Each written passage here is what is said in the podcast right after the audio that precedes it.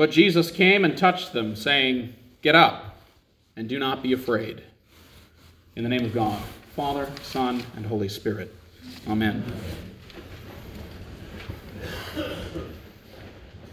Get up and do not be afraid. Sounds easy enough. But the disciples had just witnessed a terrifying sight.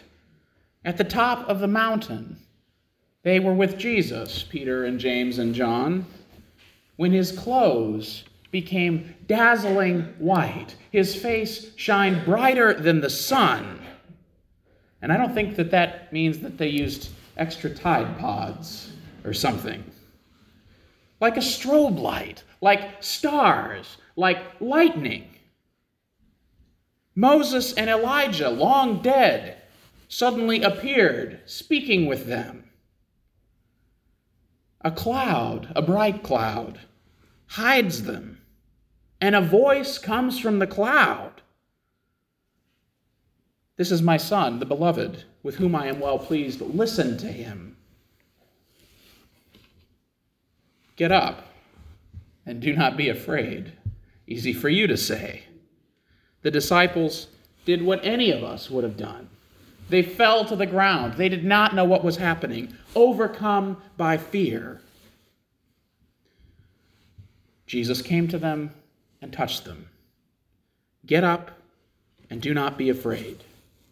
And they looked up and saw Jesus himself alone.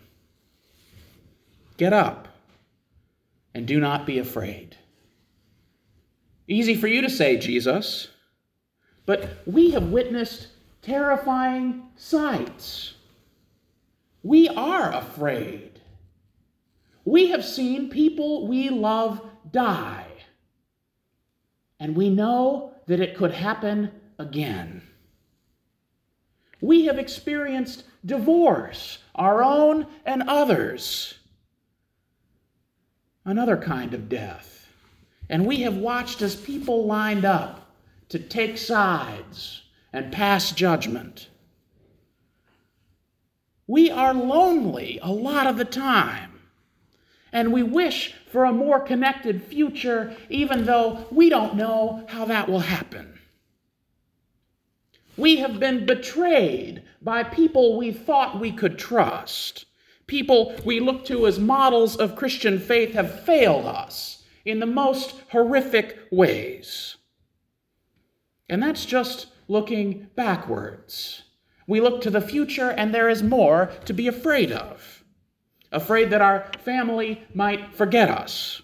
Afraid about what climate change might mean for our children. Afraid that we might make the wrong choices about a career or a college or who to get married to, or afraid that we have already made wrong choices afraid that forces outside of our control will rob us and our families of the abundant life we hope for, for ourselves and for those we care about. It's overwhelming, it's paralyzing, it's almost enough, almost, to make us prefer strange voices coming out of clouds, odd meteorological phenomena. Get up and do not be afraid. Easy for you to say, Jesus. You might think. But Jesus knew what his job was. Just before this passage that we've read today, Jesus has just finished his disciples that he must go down the mountain to Jerusalem to undergo great suffering and to die, and on the third day be raised from the dead. That is what he is going down the mountain to. So I think we can trust that this is no glib statement. This is no easy dismissal of the disciples' fear. Jesus has just undergone this powerful affirmation of who he is and what he is called to do. This is my son, the beloved. Listen to him. And now he and the disciples must go down the mountain. Get up and do not be afraid. People have interacted with fear towards gods since the beginning of recorded history. And the history of people interacting with the God of Israel is a little different. In today's Old Testament reading, the people of Israel watch as Moses goes up a different mountain to meet God face to face and to receive the Ten Commandments. At the top of the mountain, Moses disappears into a cloud, and for 40 days and 40 nights, the people of Israel can't see him anymore. Now, I used to think that that cloud was like when you go to the Sears Tower or the Empire State Building or another skyscraper and you go up to the observation deck, you know, it's usually 80 some stories high. You get in the elevator on the ground and there's some fluffy clouds up above you, and then you go up and you're 80 stories up and you're above the clouds. You can't see the ground because the clouds are below you. And they're kind of fluffy and friendly looking, the kind of cotton ball clouds. I think that would be a nice pillow. But Moses does not disappear into a puffy white cotton ball cloud. Exodus says that after the cloud covered the mountain, Moses went into the cloud. To the people of Israel, the presence of God was like a consuming fire on top of the mountain. Elizabeth and I have several friends and acquaintances and special places in California. And for the last several summers, wildfires have started somewhat near enough to friends or acquaintances or places that we care about that I've found myself watching wildfire coverage on the internet. And last summer in particular, there was a fire outside Ventura for several weeks that I watched closely. And unusually, there was actually live video footage of the very beginning of that fire. This power equipment up, up high on a, on a power line, on a pole, telephone pole, exploded and rained down sparks and hot metal and whatever on the dry underbrush. And of course, it was very dry and windy, as it often is, and a fire started. And days later, cars were going down the Pacific Coast Highway and up the mountain to the left. It was just a wall of fire, an inferno, a consuming fire. That is what Moses went up into. That is what the people of Israel watched Moses disappear in.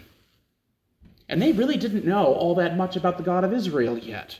They knew that God delivered them out of Egypt using very scary plagues. They knew that Moses was sent by God, but most of the time they were terrified of God. More than a few of them, I imagine, in 40 days and 40 nights wondered if Moses was coming back. Indeed, if Moses was still alive. They were distant. And God looked terrible. A lot of us were raised with a distant, terrible God. Some of us learned that God is far away and that if you get too close, God will burn you up. If you made the wrong move, God will zap you.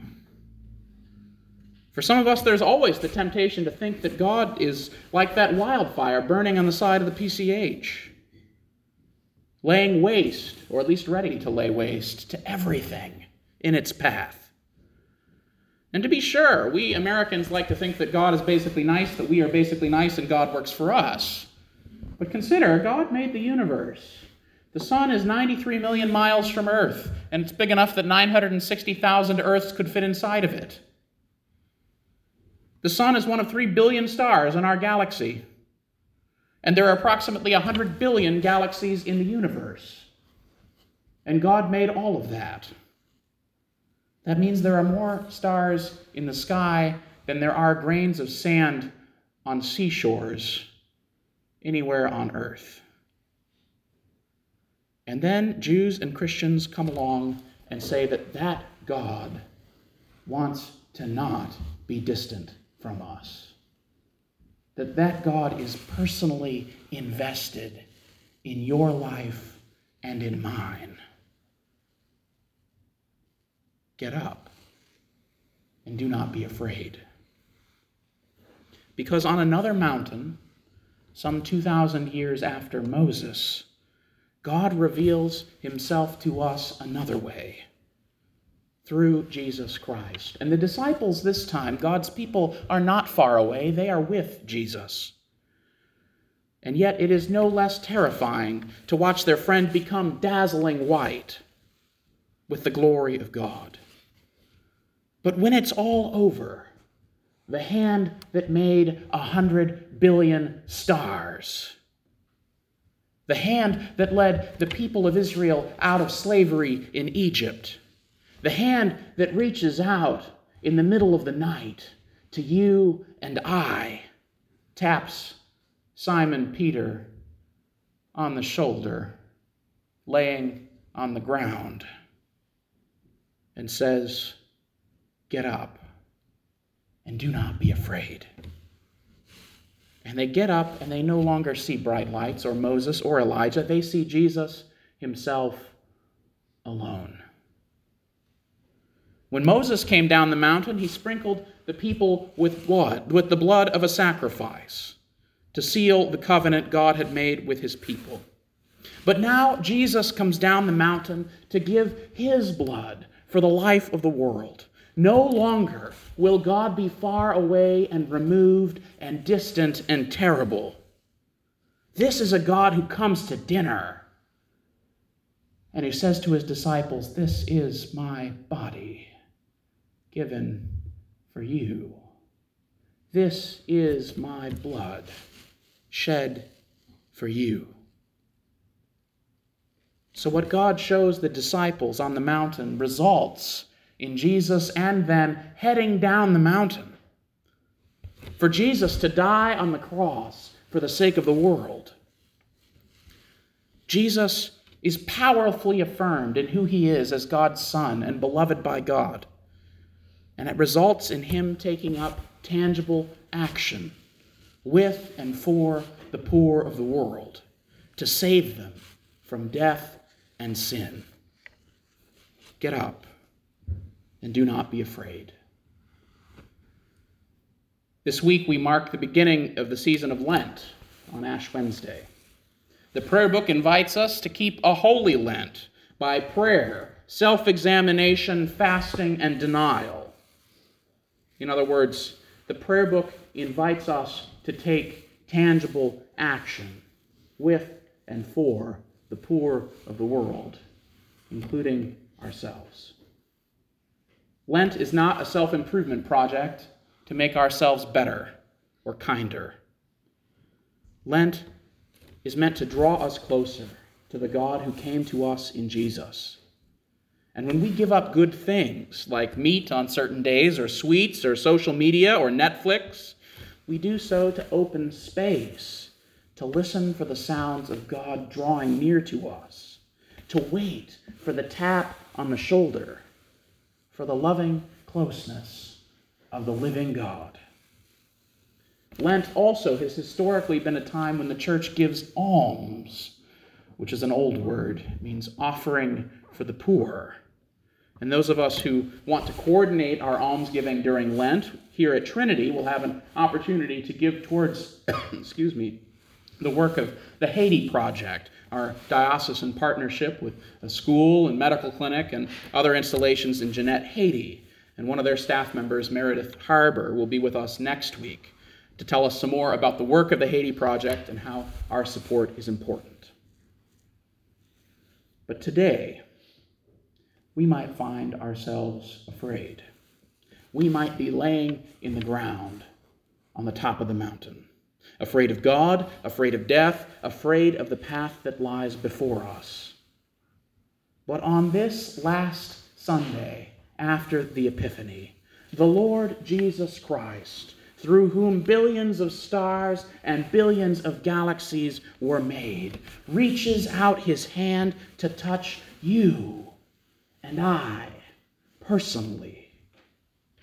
He reaches out across time and space to say, This is my body given for you, so that we might hear his voice and listen to him, so that we might join him in taking tangible action to draw near to him and to serve the poor, in spite of all our fears, in spite of all failures of the church, in spite of everything, Jesus reaches down to touch us still today.